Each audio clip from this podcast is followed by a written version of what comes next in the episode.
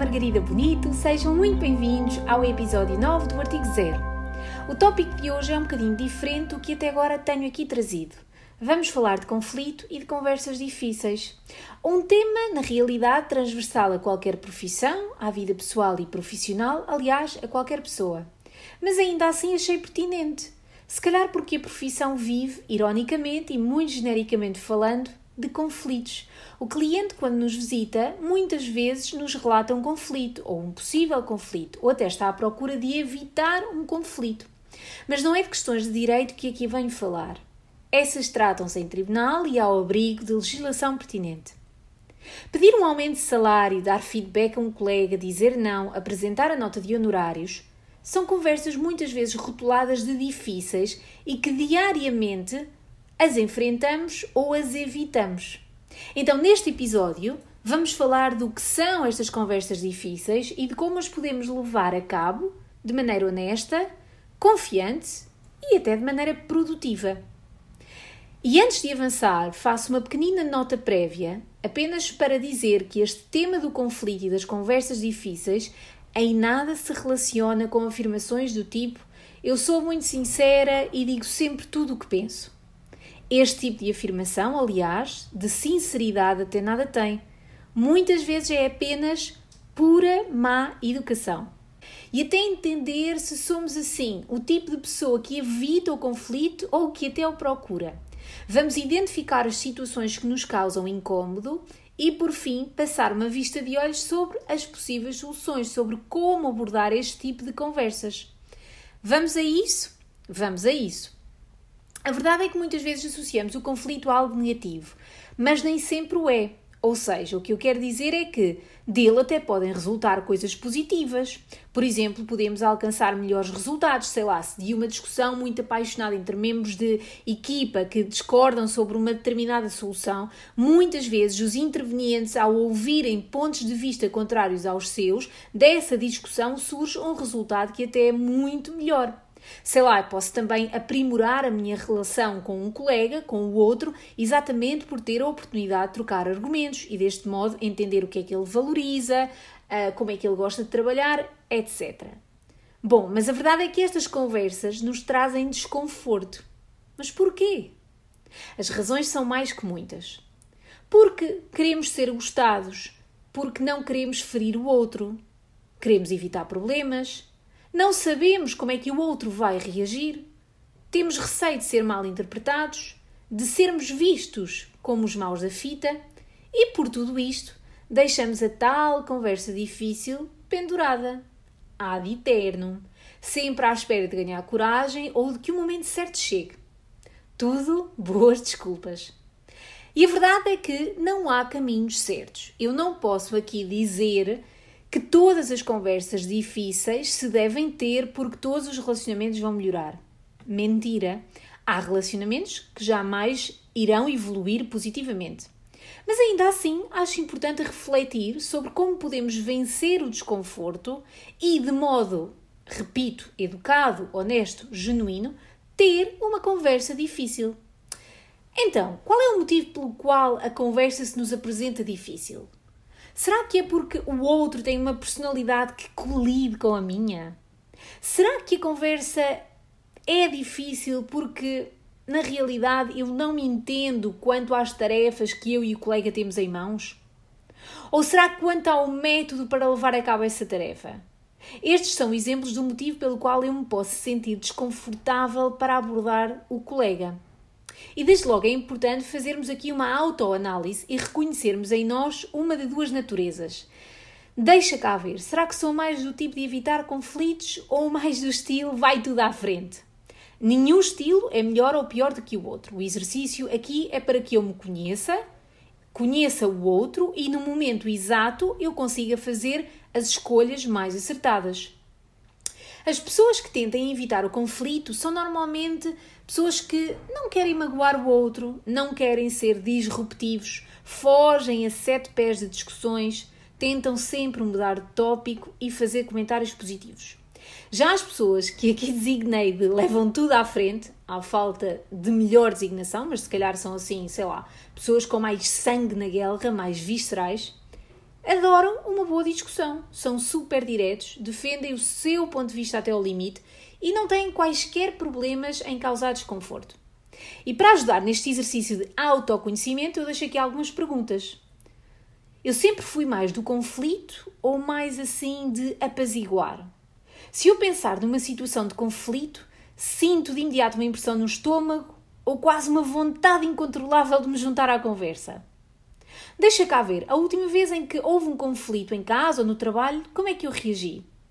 Mais uma vez relembro, o objetivo é tentar encontrar um padrão no meu comportamento, mas não há comportamentos certos ou errados neste caso. Mas claro que só isto não basta. Importa que eu também queira conhecer o outro e que tente entender a sua maneira de lidar com conversas difíceis. Agora, quando uma conversa difícil se nos apresenta, nós ou a evitamos e nada fazemos, e quando assim é, é porque eu sinto que não tenho tempo ou energia para lidar com ela, ou porque acho que a outra pessoa não vai ser capaz de ter uma conversa produtiva, ou porque eu nem sequer vou estar a pensar ou remoer no assunto, portanto, para que ter a conversa difícil? Ou podemos também lidar com o conflito indiretamente e assim quase que o tentamos evitar, por exemplo, em situações em que há um colega nosso que é mais capaz ou que está encarregue de ter a tal conversa, ou se, por exemplo, no escritório onde trabalho o conflito é mal visto ou nem sequer é permitido. Posso também resolver o conflito de modo frontal, e isto significa o quê? Que abordamos a outra pessoa diretamente, e esta talvez seja a melhor abordagem quando sentimos que, se não o fizermos, vai haver ressentimento, ou quando já tentamos outras coisas, mas o desafio persiste, ou quando queremos muito que a relação com aquela pessoa se recupere. Por fim, e também uma solução, é simplesmente abandonarmos o projeto que temos em mão ou até deixarmos o trabalho. Mas claro que nesta opção nós devemos estar certos de que, por exemplo, o departamento onde eu trabalho é independente do, do departamento onde o colega trabalha ou que me vai ser mais ou menos fácil encontrar um outro trabalho. E, sobretudo, esta deve ser a solução quando eu já tentei de tudo, mas sem êxito. Bom, mas assim que decidimos que a melhor opção é enfrentar e ter uma conversa direta, é importante que nos preparemos e que não cedamos à tentação de falar no momento em que estamos a ferver. Por isso, eu partilho aqui algumas dicas. E a primeira delas é avaliar o nosso mindset. E perdoem-me aqui o estrangeirismo, mas neste contexto não consegui encontrar uma palavra igualmente forte em português. Portanto, é importante revermos a conversa que queremos ter mentalmente e pensar que, apesar de difícil, eu devo tentar encontrar o lado construtivo que com ela estou a tentar alcançar. A segunda dica tem a ver com a empatia. É crucial que eu me tente colocar no lugar do meu colega, mas claro, sem assumir que ele se vai comportar de acordo com os meus padrões. A pergunta aqui é: o que é que eu faria se eu fosse o meu colega? Ou o que é que eu faria se eu fosse o meu patrão, caso a conversa seja com o patrão? E aqui, claro, ajuda a ter em mente o que conhecemos do colega. Como é que ele lida com as conversas difíceis? Ele é mais de evitar ou de confrontar? Qual é que é o seu estilo de comunicação? A terceira dica tem a ver com a preparação daquilo que vamos dizer. Sobretudo porque a conversa é difícil e se não houver esta preparação prévia, é provável que acabemos a trocar os pés pelas mãos. Devemos preparar a conversa quase como se fosse assim uma apresentação de PowerPoint. Quais são os tópicos principais? Qual é o resultado que procuro com a conversa? O que é que o outro precisa realmente saber e que coisas é que ficam assim naquelas notinhas só de apresentação? A escolha de palavras é crucial, porque muitas vezes as nossas intenções são as melhores, mas o impacto é devastador. Portanto, durante a conversa é crucial ouvir o outro e evitar interromper. Ouvir atentamente até realmente entender o outro. A expressar e reconhecer sentimentos e não os ignorar. Não culpar. Evitar suposições, como acrescentando um pequenino ponto de interrogação no final da minha frase, porque uma coisa é supor Outra é ser genuinamente curioso e perguntar. Ser gentil e falar educadamente. Demonstrar, lá está, empatia. E pedir desculpa sempre que apropriado. A outra dica a ter em conta são os possíveis cenários. Portanto, o que é que pode acontecer? E se o outro se irrita e começa a gritar? A dica aqui é treinarmos a conversa com alguém da nossa confiança e fazer os ajustes necessários. E aqui quero fazer um de parênteses para dizer que ser assertivo é diferente de ser passivo e deixar que os outros nos tratem mal, de ser agressivo e tratar os outros mal. Ser assertivo é ser direto, confiante e firme. É tratar os outros com respeito, é ser proativo e estabelecer limites. Por fim, a última dica, e numa perspectiva assim um bocadinho mais prática, tem a ver com coisas como o lugar e a hora mais adequados para a conversa. Quanto ao lugar, a conversa deve acontecer seguramente cara a cara e em privado, num lugar neutro. Quanto ao tempo, o melhor momento. Ora, se muitas vezes temos vontade de resolver a coisa ali logo no momento, também já vimos as vantagens de nos darmos um tempo para nos prepararmos e escolhermos cuidadosamente o modo como vamos gerir a conversa difícil. Por isso, importa assegurar que não estamos a evitar indefinidamente ter a conversa e depois importa e muito estar seguro de que emocionalmente eu estou ok para seguir em frente. De que o lado emocional está restabelecido e eu estou pronta para que a conversa seja sobre o tópico e não sobre a pessoa para que a conversa seja produtiva e não um mero medir de forças.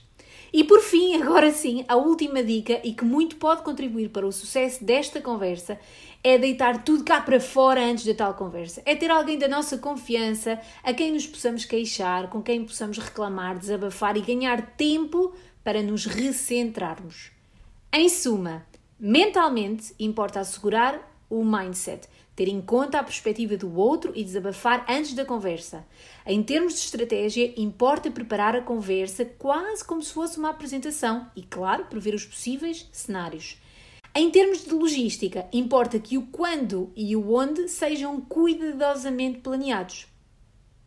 E por hoje ficamos por aqui. Eu devo dizer que muito do que hoje aqui partilho convosco vocês podem encontrar num livro da Harvard Business Review, que infelizmente eu não encontrei em português, mas o livro chama-se Dealing with Conflict e é da Amy Gallo.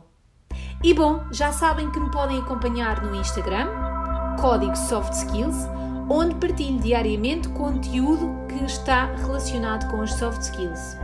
Subscrevam o podcast e, por favor, deixem a vossa avaliação no iTunes adicionando estrelinhas. E claro, se gostam do conteúdo e acham que este conteúdo pode ser útil a outras pessoas, partilhem. Obrigada e encontramos-nos no próximo artigo zero.